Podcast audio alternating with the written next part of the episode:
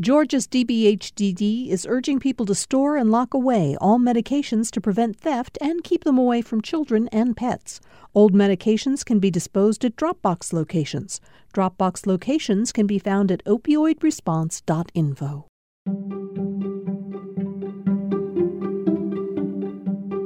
This is Georgia Today. I'm Steve Fennessy. Details continue to emerge after last week's massacre at three Asian owned massage businesses in and around Atlanta. A 21 year old white man named Robert Aaron Long is accused of killing eight people, six of them women of Asian descent. Another person who was shot survived.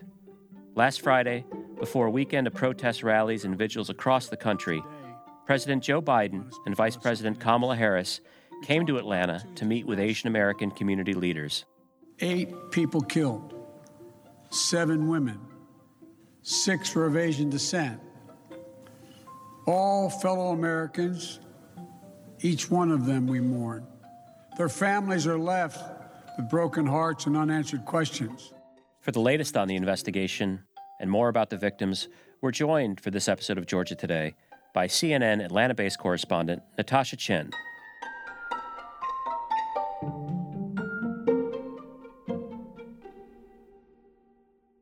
Take us back to March 16th, the day of the shootings, and briefly walk us through what police are saying that Robert Aaron Long did that day.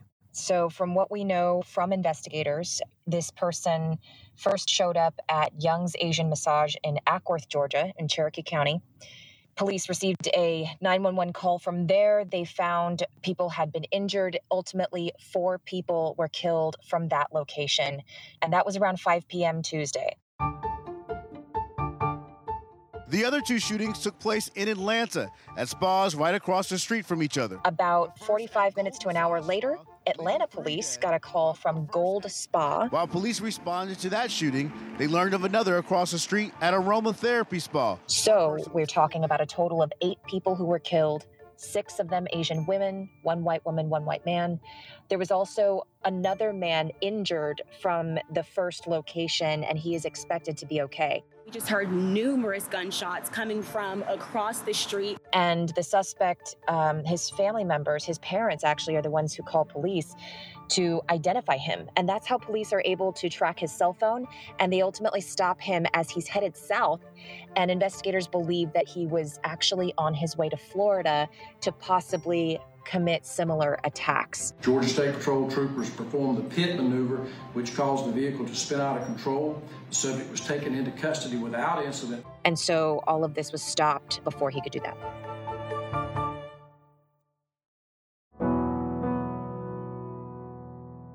The names of the people who were killed in Cherokee County Delaina Ashley Yaun, Paul Andre Michaels, Daoyou Feng, Xiaojie Tan. Tan owned Young's Asian Massage in Acworth. She was an independent, hardworking businesswoman, very smart, very intelligent. Um, she was a, a loving, kind, generous, unselfish person who loved her family and loved her close friends.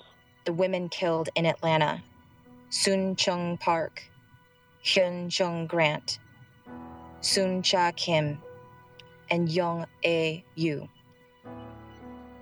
beyond these eight families, there are a number of other people who are really going to struggle with this for quite some time. And one thing that I have to mention Tan's daughter, Jamie, told me, eh, you know, if she could say something to her mom right now, it would be, um, I love you, and to give her a huge hug. And, you know, I, we interview, unfortunately, a lot of people in grief, and we hear that a lot. But when I heard that from Jamie, I sensed something else. I said, you didn't do that a lot with her, did you? Um, as in, like physically hugging or saying "I love you," and she says, "No, we didn't. We were too shy." Hmm. And and I completely understood that hit me so personally because in many um, it is not uncommon in traditional asian families for love to be expressed through extraordinary acts of service and less so ver- by verbally saying the words. And so I felt that pain of hers of feeling like she missed this opportunity to say the words "I love you" to her mother. I that that hit me really hard. One of the things that also struck me in your story about Tan that she was known as Emily. And it mm. strikes me that there are so many Asian Americans that find themselves having the need to anglicize their names in some way mm. to make them palatable, pronounceable for for the rest of us. I'm very lucky that I have not had to do that. Natasha is my given legal name. um, but you know, when I hear that from someone like Tan, who you know went by Emily for her customers, um, that that hurts me a little because that's asking someone to be someone they're not.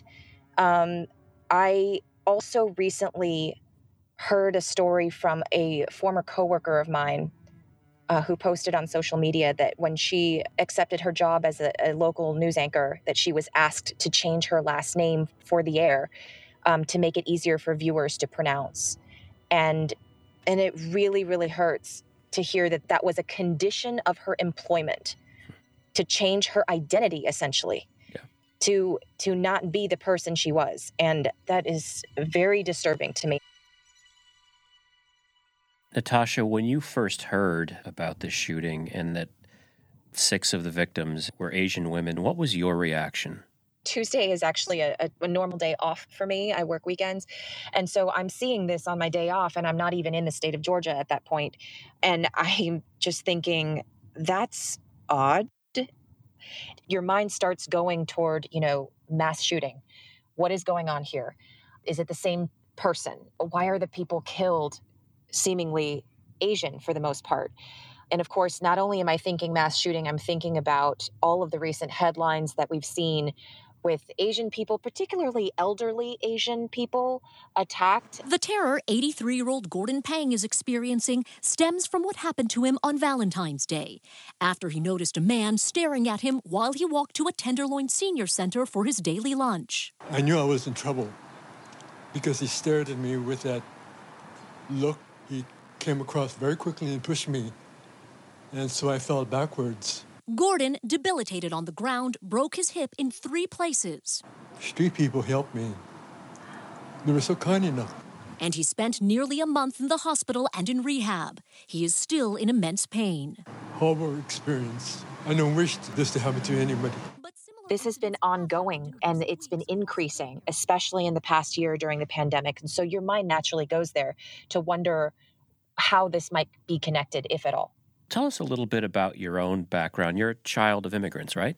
Yes, um, I was born and raised in the San Francisco Bay Area, and my parents came to the United States in the 70s. My mom came for college, my dad came for grad school. So they've been in the US and are US citizens. They've been here for a very long time. But they are from Taiwan, and they themselves were the children of immigrants because their parents, my grandparents, um, had fled mainland China for Taiwan. And as an on air reporter, especially over the last year, you know, as we've been told by former President Trump, referring to the coronavirus as the China virus or Kung flu. COVID 19, or as I call it, the China virus. The China virus. The China virus. The China virus. I call it the China virus. I call it the China plague. Kung flu. Yeah. What palpable things have you felt or heard in the course of your own reporting? Yeah. So last year, when I was reporting on the first really major holiday after the pandemic and lockdown began was Memorial Day. And so we were covering different beaches and seeing how people were taking precautions or not taking precautions. And someone in, in Myrtle Beach, South Carolina, really didn't like our coverage. Um, and and as I was interviewing a couple of visitors, this person started filming us and was starting to yell at us. And he yelled things like, get out of my effing country. And that, you know, blamed me for the virus, for, for bringing it here. It, to be clear, I was the only person in our crew who was of Asian descent. It was very clear he was talking to me. That example is just a minor example compared to so much of what I've heard across the country in the Asian American community throughout the past year. And I think that a lot of it is ignorance.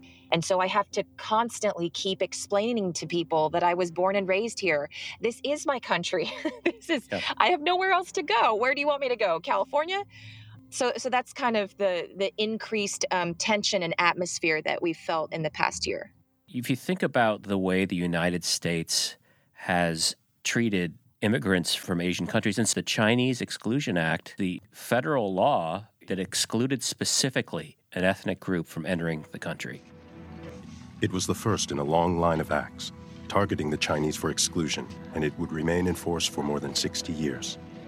And I think we've learned that not just in Asian American history, but in many histories of different people of color in this country. We're, we're missing that education. I think that's in no small part why you're seeing the reaction and the ignorance that you're seeing. People don't know. People don't know what we have experienced especially in communities where the Asian American population is rather small in comparison. Going back to the shooting itself, you were out of town, you came back to cover it. Where did you go first as as a reporter for CNN? So I landed the next morning bright and early immediately went to the Atlanta Police Department for that joint press conference that has now become rather infamous for certain comments made by the Cherokee County Sheriff's spokesperson. And then I moved on to the aromatherapy spa where I continued live shots and writing pieces for TV that evening. And what did you see there? What was what was the feeling you got from from being on that scene? I'm still on the scene right now speaking to you. The feeling is the same and it's growing. The shootings that took the lives of eight people, including six Asian American women, have captured the attention of the nation. Politicians like both of Georgia's U.S. senators, Reverend Raphael Warnock and Jon Ossoff, spoke at Saturday's rally in support. They also called for stronger gun control and hate crime laws. Let us build a state and a nation where you can register to vote the same day as an election, but you cannot buy a weapon the same day you intend to kill. I'm sick and tired of hearing about what happened with this sick and misguided person. I'm not interested in whether or not he had a bad day. Talk about a bad day. Others, like state lawmakers, advocates, and faith leaders, joined the hundreds of people calling for change and also honoring the victims. I'm an Asian American. I love this country and uh, came here, came here for opportunity and a better life. It's not a far left agenda. It's not a far right agenda. I'm just trying to make sure that I mean the Asian voice is heard. These memorials have really grown. Not only is it flowers, it has become far more signs. Just that small memorial that started with a few flowers has now really grown significantly. You can see dozens of flowers, posters out here, candles to honor those victims. And now it is full of signs signs that say hate is a virus, signs that say stop racist violence. There's a guy holding that very sign across the street right now. In fact, I see a couple of black women at Gold Spa as we're talking, holding signs in solidarity. And there are other signs that describe the victims and how one person loved karaoke and made a really great kimchi. All sorts of really emotional expressions from people in the community. Allison Calhoun used to work across the road from the massage business.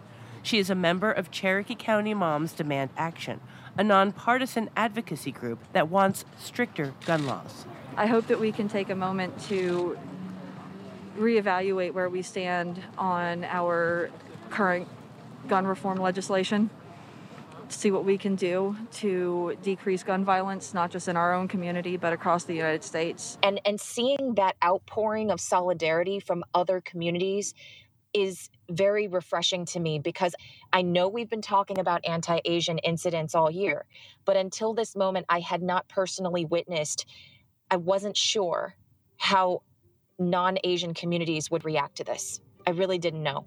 And it feels reassuring that they're here.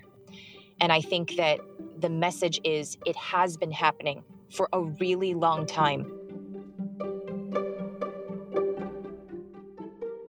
If you like hearing the news from around the state here on Georgia Today, you'll probably like hearing how Georgia's agriculture economy feeds the country and the world on A Fork in the Road.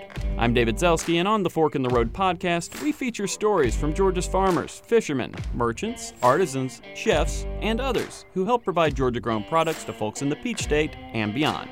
Find it online at gpb.org slash podcast or download it on your favorite podcast platform.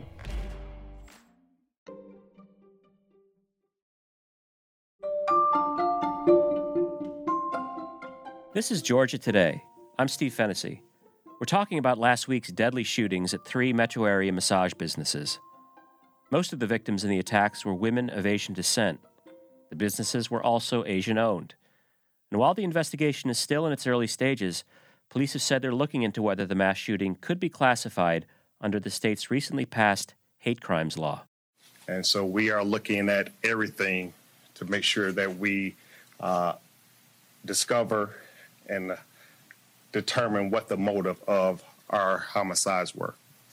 Our investigation is looking at everything, so nothing is off the table for our investigation. For more, I'm joined by CNN Atlanta based correspondent Natasha Chen. Natasha, what's the latest on this investigation? Yeah, so he's charged in both Cherokee County and Fulton County for the various murders, but he's being held in Cherokee County. So he's currently in the adult detention center in Canton, Georgia. Investigators have not identified a race based motive here. The gunman is facing eight counts of murder, uh, but so far no hate crime charges have been filed. Georgia recently passed a new hate crime law following the killings of Ahmaud Arbery and Rayshard Brooks. A hate crime conviction would add two years to sentencing for each felony. You're looking at a person who allegedly targeted these places because he considered them a temptation, considered them a problem in the context of his own sex addiction, in particular, these Asian women. Those are the facts of what he did. He targeted them and killed people. To target three Asian businesses and to kill six women who look like me, could be me, could be my mom, could be my sister, could be my aunt. Um, and then to not call it a hate crime is dehumanizing. But to say that it is unclear what the motivations were is it's it's it's silencing. It's taking away our story. What is the significance, if any, in this particular mass shooting with targeting Asian Americans as it potentially being the first test of Georgia's hate crime law? This would be new territory. The fact that the law includes the targeting of people based on sex means that you have to look at this possibility as someone who targeted women in general, and not just specifically Asian women, but women. And I think that opens the door much wider as far as how he viewed women, perhaps viewed the role of women in his own issues and his own problems. What are you hearing about how community members feel about the investigation and how police have handled the case so far? Channel 2 investigative reporter Nicole Carr's on this one. She broke details this afternoon. She's live now from the Cherokee County Sheriff's Office. Nicole? You know, I was just talking with Sheriff Frank Reynolds. He is largely defending uh, longtime captain and spokesman Jay Baker, but at the same time, this controversy caused them to consult the DA's office today to see if the GBI needed to take over their portion of the investigation because of all of this. This won't happen because the FBI is involved, but now they're trying to figure out what to do with Captain Baker's job. Captain Jay Baker came under more scrutiny and calls for removal after his now deleted personal Facebook page featured these March and April postings, telling folks to place their order for the COVID 19 imported virus from China t shirts, saying he loved his t shirt that many called out for being racist. The sheriff's office didn't immediately address the Facebook post Thursday, instead, releasing a statement saying Baker's press conference words were not intended to disrespect any of the victims, the gravity of the tragedy, or express empathy or sympathy for the suspect, ending with their regret for any heartache Baker's words may have caused. What kind yeah. of signal does that send? I talked to a couple of people who came up to the Young's Asian massage location in Cherokee County. They were so disappointed. And they said to me, you know, if this suspect had looked like them, he would have been called a terrorist. Nobody would be telling us that he had a bad day. Oh, Hundreds of people turned out for a vigil in the wake of Tuesday's shooting at three Atlanta area spas that killed eight people. Six of the victims were Asian women. Jo-Ann Yoo, executive director of the Asian American Federation, organized the vigil. We're here because we all know that our community deserves better. Our workers deserve better. Our mothers, sisters, aunts, and daughters deserve better. We are here standing together because we are sad, we are angry, and we are exhausted by the roller coaster ride of emotions that we've all been dealing with today. you know, something very striking was this Korean church service that happened across the street from where I'm sitting at Gold Spa. Um, and the Korean pastor told me, This is an awakening moment. He said, My congregation is angry and fearful, and perhaps traditionally in the past, they have focused on their own survival. But now this is an awakening to get involved in social justice issues and stand with other communities of color. And I thought, wow, that's quite a reckoning within the Asian community itself, especially in the immigrant community, where I can completely imagine that you know their goal was to just quietly do good work and and tried not to be noticed. And now it's like now this has happened. So what are you going to do about it i want to speak about something else i said from the beginning of my campaign for president that we needed to come together that we needed to unite as one people, one nation, one America. I said. But of course, the, the president and vice president of the United States came here to, to meet with local Asian American officials. Well, whatever the motivation, we know this. Too many Asian Americans have been walking up and down the streets and worrying, waking up each morning the past year feeling their safety and the safety of their loved ones are at stake. They've been attacked, blamed, scapegoated, and harassed. They've been verbally assaulted, physically assaulted, killed. Documented incidents against of hate against Asian Americans have seen a skyrocketing spike over the last year, let alone the ones that happened and never get reported. Let's put it this way. In my lifetime, I have never seen anyone as important as the President of the United States paying special attention to the plight of the Asian American community and to meet with leaders like this. It was it was quite a moment for us to see. And not only that, to have a vice president who is part Asian, that, I, I almost couldn't wrap my mind around the fact that that was happening. It's a cathartic moment because this first step is to be seen and to be heard in talking to other members of the Asian American community, this idea that, you know, this myth that we're the model minority, that this has done us, I believe, some harm in the end because the perception is a bit skewed. Here's State Representative Bee Nguyen. The Democrat took office after a special election in 2017 to fill the seat vacated by Stacey Abrams, who resigned to run for governor. Nguyen's the first Vietnamese American to hold office in the Georgia state legislature there's a long history of Asian American violence in this country, and it's been erased and it is not told. I think very intentionally to make us keep our heads down, to pit communities of color against each other, um, to make us adhere to this model minority myth. And as an Asian American child growing up, my parents always wanted me to keep my head down, to remain silent, to not get any attention from anywhere because they were always afraid ultimately that we would be a target. Um, and, and that sense of safety and that sense of invisibility has harmed our community.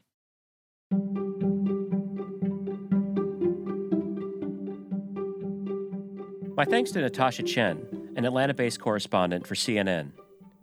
Atlanta Mayor Keisha Lance Bottoms has added her voice to the chorus of calls demanding that the spa killings be charged under Georgia's hate crime law. The acknowledgement that this was a crime built upon hatred for a particular community matters. And I think that it's important uh, that prosecutors and police consider that in making those charges.